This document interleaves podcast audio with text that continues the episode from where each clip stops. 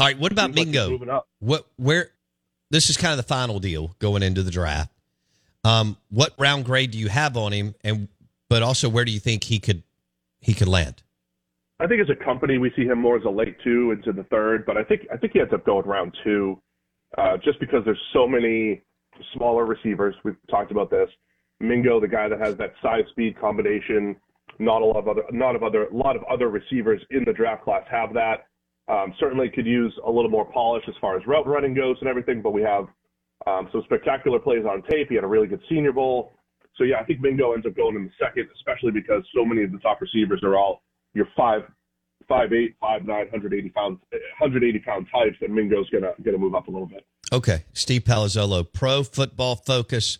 He's going to do about 17 hours of YouTube and podcasts today, and he joins us on the Farm Bureau Insurance guest line. His kids are now famous because they put out mock drafts, and Steve, I think, did 233 of them. So we should be ready for tonight.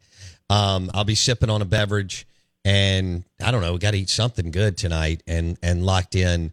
Blake and I will not be there, unfortunately, but we did make Las Vegas. We'll have to make another one, but not making it to Kansas City.